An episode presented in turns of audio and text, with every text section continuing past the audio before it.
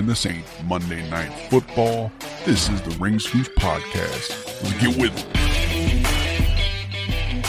What's up, wrestling fans? This is the Ring Scoops Podcast, and I am your host, the webmaster, Wade Needham. Recording this episode here on Thursday, June 3rd, 2021. The current time is 2.13 p.m. Pacific Standard Time. Um, I probably could have done this uh, episode here, you know, a day earlier. However, uh, I wanted to give uh, 24 hours um, after the news broke in case anything happened or was announced on Thursday, which I mean, like I said, it's 2 p.m., 2.13 p.m. Pacific time. The day is still young. Things could happen. There could be more stuff after I publish this episode. But yesterday, on June 2nd, 2021, the WWE released one, two, three, four, five, six superstars from their roster. And they weren't they weren't uh, names that people were expecting to be released. All of these names, all of these six talents, came at a at a tremendous, huge surprise. Um, I think one name on the list, maybe not as big a surprise as say two or three of the the other names on there. Um, but uh, WWE released yesterday Santana Garrett, Ruby Riott, Murphy, Lana, Aleister Black, and Braun Strowman. I think for me, the two most surprising names are Braun Strowman and Aleister Black. And Santana Garrett, uh, to me, is the least surprising name. She's kind of been like officially and unofficially, like on in and out, on and off with the company over the last few years. I think they, you know, they used her sparingly before they even signed her, and then they finally signed her. And I honestly don't remember her being, you know, being pushed or or given like, you know, consistent television time much. She's always been like one of those kind of talents where you see every so often. Um, it's like that doesn't surprise me much. Um, I'm surprised it took this long for them to release Murphy. Not saying that he should have been released, but considering you know that they really haven't used him that much, uh, he hasn't really seen a whole lot of you know TV time much, or hasn't been given uh, a similar spotlight as to w- what he was given last year, uh, or even the year before that. Like, remember that match that he had with Roman Reigns on SmackDown a while back? Phenomenal. That could have been the start of a huge push for him. Uh, and then, you know, last year, the stuff they had with Murphy and Seth Rollins and then the, the Mysterio family. And then it just kind of, he just fell off the map there for a little bit. Uh, Ruby Riott, I was really hoping that Ruby and, and Liv could have uh, done some cool stuff there in the women's division and the women's tag team title scene. Uh, it's, a little surprising. That, that one, that one, like, I'm a huge fan of Ruby Riott, so it's to be kind of weird not to see her on TV that much anymore, at least WWE TV. In 90 days, it may change. She could go to Impact, she can go to MLW, she can go to AEW, Ring of Honor. There's a lot of things out there for Ruby Riott. She could go to Japan. She can hit the Indies again. She she's the the the master of her own destiny. A lot of these people are. Lana just like Ruby Riott, seemed like they finally kind of maybe found a groove, a groove for her. Lana and Naomi doing a, a tag team thing. Ruby and Liv, you know, the Riott Squad, you know, back together. They got their act going. Everything was going pretty damn good. Um, you know, that would have been substance. That would have been content right there. That that could have been depth for the women's tag team title scene. That's two teams now that got broke up two teams. You could have six to seven months a program with the champions and two separate teams. That's almost a year right there. It's content that's just lost because it broke up two teams. And then you have um, Aleister Black that just came back to TV. He got, you know, a new, uh, not a, a, a completely new look or anything like that, but he, you know, he got a, a resurgence. He got um, repackaged slightly. Uh, there was some freshness to the character, Aleister Black. Uh, he cost Big E the Intercontinental Championship. I mean, he didn't cost him like he was the Big E was the challenger. It was the, the Intercontinental title match with him and Apollo Crews, but he cost him the match. Big E lost an opportunity to get the Intercontinental Championship back because of Aleister Black. Um, so that was really surprising that he got released. And then, of course, there's Braun Strowman, who was just recently in the WWE Championship picture. And he had a match with Shane McMahon at, at WrestleMania this year, the cage match that had a huge bump, a huge spot, a huge part of that card. Braun Strowman and Shane McMahon. And then Braun Strowman, Bobby Lashley, and Drew McIntyre kind of, you know, get involved in the WWE Championship, you know, scramble in a way, right? Not the match itself, but um so yeah, you know, um that just I don't know, man. It just came out of left field. Uh reports are coming out that John Laurinaitis had texted everybody saying, you know, that there was uh the reason for this was budget cuts. Um budget cuts can mean a lot of things. I think budget cuts is a very broad thing. Are they cutting? Uh, are they making budget cuts because they want to sign a big name? Are they doing budget cuts because they just straight up just want to just maximize their profit margin? Um, there's rumors running rampant right now. Is WWE lining themselves up to sell the company? Um, there's a lot of different things out there. I'm not going to waste time speculating on a lot of that kind of stuff because, they, you know, that's just going to be wasted time unless like, unless somebody comes out and actually says, "Hey, we're going to sell." I'm not going to waste my time on that. Um, I think it just, I I think it's this. You got Nick Khan, who's pretty much in charge, right? He is not a wrestling guy. He's not a promoter. He's not a booker He's a businessman. And he's a very, very successful businessman. He's still within his first year of running the company, right? Um, so he's still going to be making some major changes. He's going to try to get the company in line with his own vision. Because that's what you do, and you and when you got a position like that, you, it's not going to happen overnight. You got to give yourself some time. So that's why it's taken a lot of this almost a year now since he's been put in, in position to get where he wants to get with the goal, with his vision. He's not a wrestling guy, like I said, which means that he can come in and he can look at the paper. He can look at the numbers. He can look at all of this stuff, right?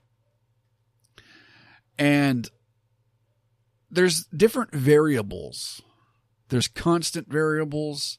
There's ever changing variables. It's like being on a game show, right? You got three doors. You got door number one, door number two, door number three. The prize is behind door number one. The host asks you which door you want. You pick door number one. The host asks you, Are you sure or do you want to make a change? You have an opportunity to make a change. That changes everything when they offer you that because of variable change, right? whenever that's asked, nine out of 10 times, you stick with the door you chose because that's going to be the correct door. They're giving you an opportunity. It's a very subtle opportunity. It's statistics. You throw in variable change. In this situation with the WWE and Nick Khan and all that kind of stuff, fans, the WWE universe is that variable change. So when you come in and you're looking at numbers, if you're not a wrestling person, you don't give a crap about the fans. You're looking at numbers. And the numbers that Nick Khan's looking at is that they had 300 wrestlers under contract. And in the last 365 days, roughly about 70 to 75 of those wrestlers were used on television.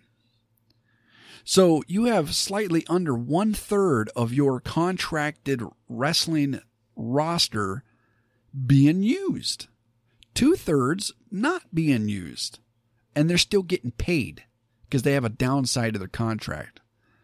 Now you tell me. Doesn't take a an, an uh, economic genius or anything like that or a mathematician to know that that's just bleeding money.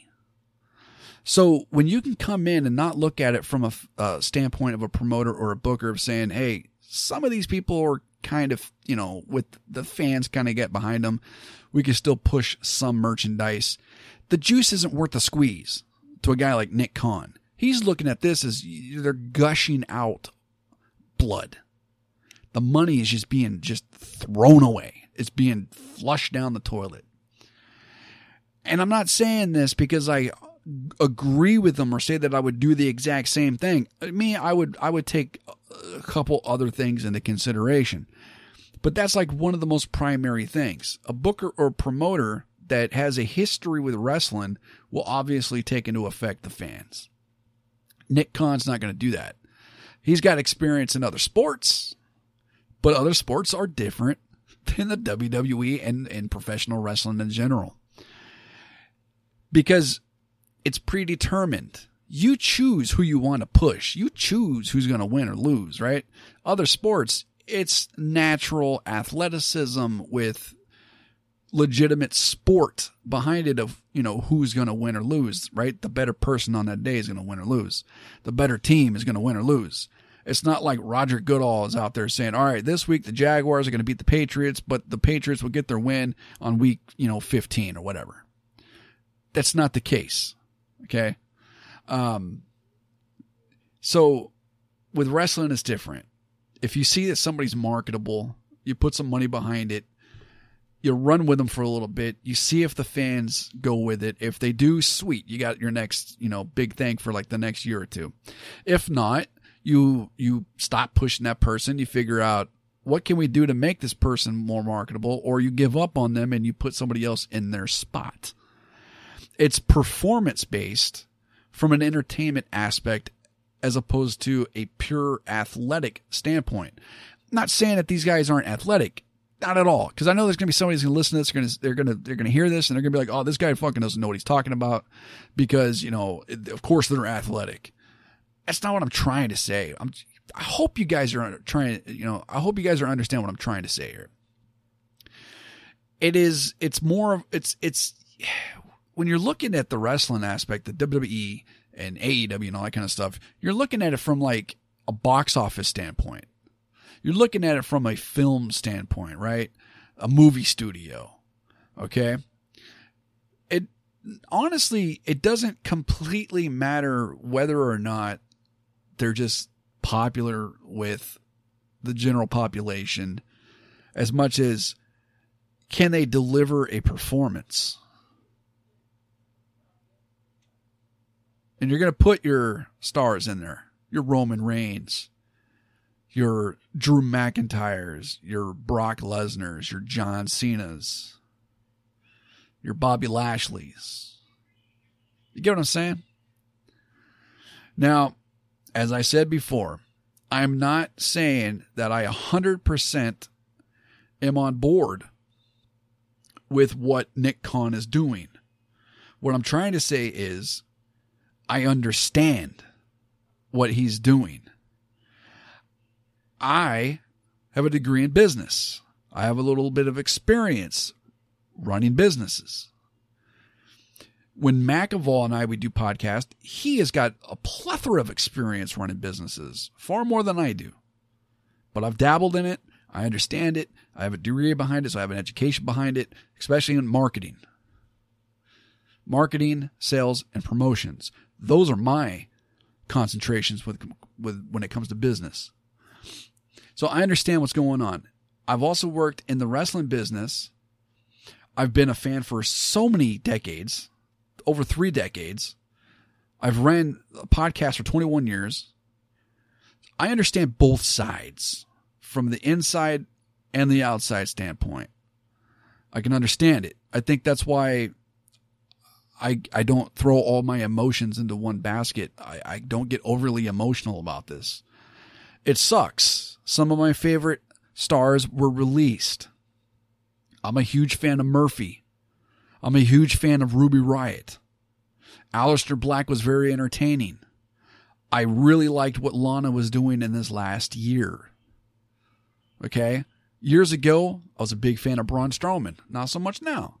But it sucks that they got released. It sucks that people are unemployed right now. But 90 days, you can't tell me that a prominent wrestling promotion isn't going to pick up any of these six superstars that were released yesterday or the other superstars that were released last month or back in April. Last year, when WWE released the big group of superstars, majority of them got work after the 90 days. These people are so talented, they will get work. Some will even be back in the WWE down the road. And they'll be bigger stars when they come back. It sucks. They lost their jobs. I feel for them on that. But I think I'm at a point now with both my life and fandom in wrestling. I'm not getting overly emotional about this. I've seen a lot of people on social media claim, you know, oh my God, it hurts. It's painful. I feel like throwing up. I'm nauseous. You know, I, shit, 15, 20 years ago, I don't even think I, I got that emotional about it. I, I, I don't understand. It's foreign to me. I, I don't want to make fun of people if they're legitimately physically uh, upset over you know a wrestler being released from their contract. It's something I don't get.